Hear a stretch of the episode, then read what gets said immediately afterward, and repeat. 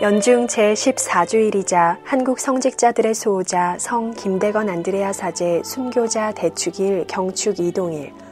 오늘 복음은 마테오 복음 10장 17절에서 22절입니다.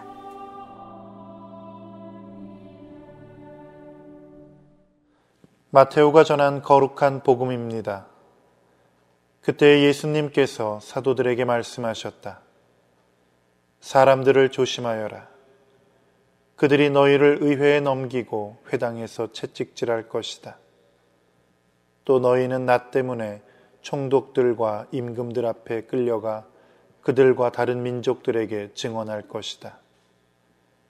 사람들이 너희를 넘길 때 어떻게 말할까, 무엇을 말할까 걱정하지 마라.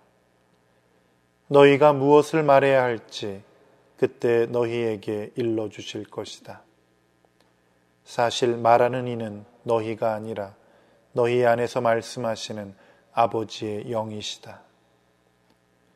형제가 형제를 넘겨 죽게 하고 아버지가 자식을 그렇게 하며 자식들도 부모를 거슬러 일어나 죽게 할 것이다. 그리고 너희는 내 이름 때문에 모든 사람에게 미움을 받을 것이다. 그러나 끝까지 견디는 이는 구원을 받을 것이다. 주님의 말씀입니다.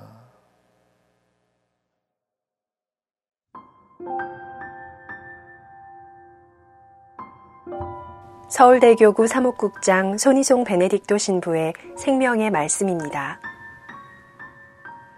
지난 5월 제주교구로 성지순례 갔다가 용수성지에 들렀습니다. 성지 마당에는 작은 목선 하나가 전시돼 있었습니다. 이 배는 길이 13.5m, 너비 4.8m로서 한국 최초의 사제 성 김대건 신부님이 타고 입국하신 라파엘호를 복원한 것입니다. 김 신부님은 1845년 8월 17일에 중국 상해 금가항 성당에서 조선교구 3대 교구장이신 페르올 주교님에게 사제품을 받으셨습니다. 그리고 2주 후에 주교님을 비롯한 13명의 일행과 함께 라파엘호를 타고 귀국길에 오르셨습니다.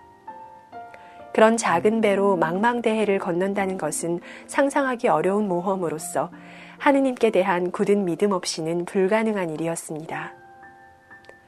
김신부님 일행은 40여일의 항해 도중에 여러 번의 폭풍우를 만나 침몰의 위기를 넘기면서 9월 28일에 제주도 용수리 해안에 표착하였습니다. 김 신부님은 불과 몇 달 전에도 조선에서 구입한 라파엘호를 타고 상해로 가는 길에서 그런 고생을 하셨습니다.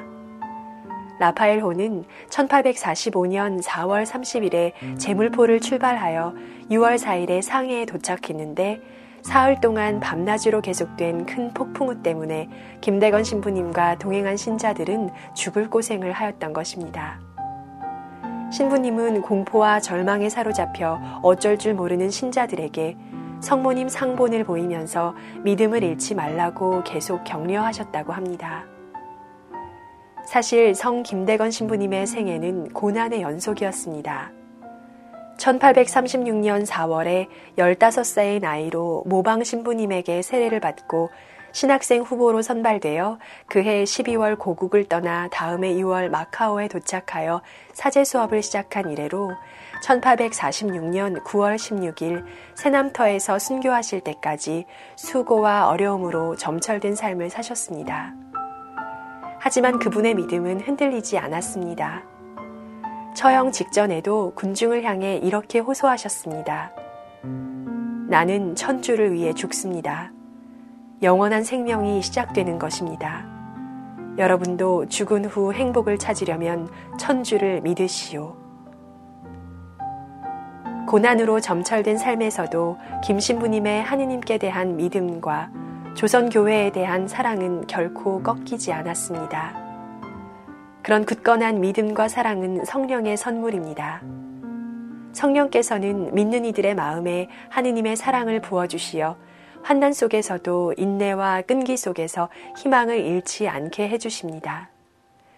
또한 예수님께 대한 충실 때문에 박해받는 이들에게 해야 할 말을 일러주십니다. 지금 우리는 과거처럼 박해를 두려워할 필요 없이 신앙의 자유를 마음껏 누리고 있습니다. 하지만 신앙에 대한 도전은 황해의 노도처럼 거세고 온갖 유혹은 보이지 않는 오랏줄처럼 우리를 올가매고 있습니다.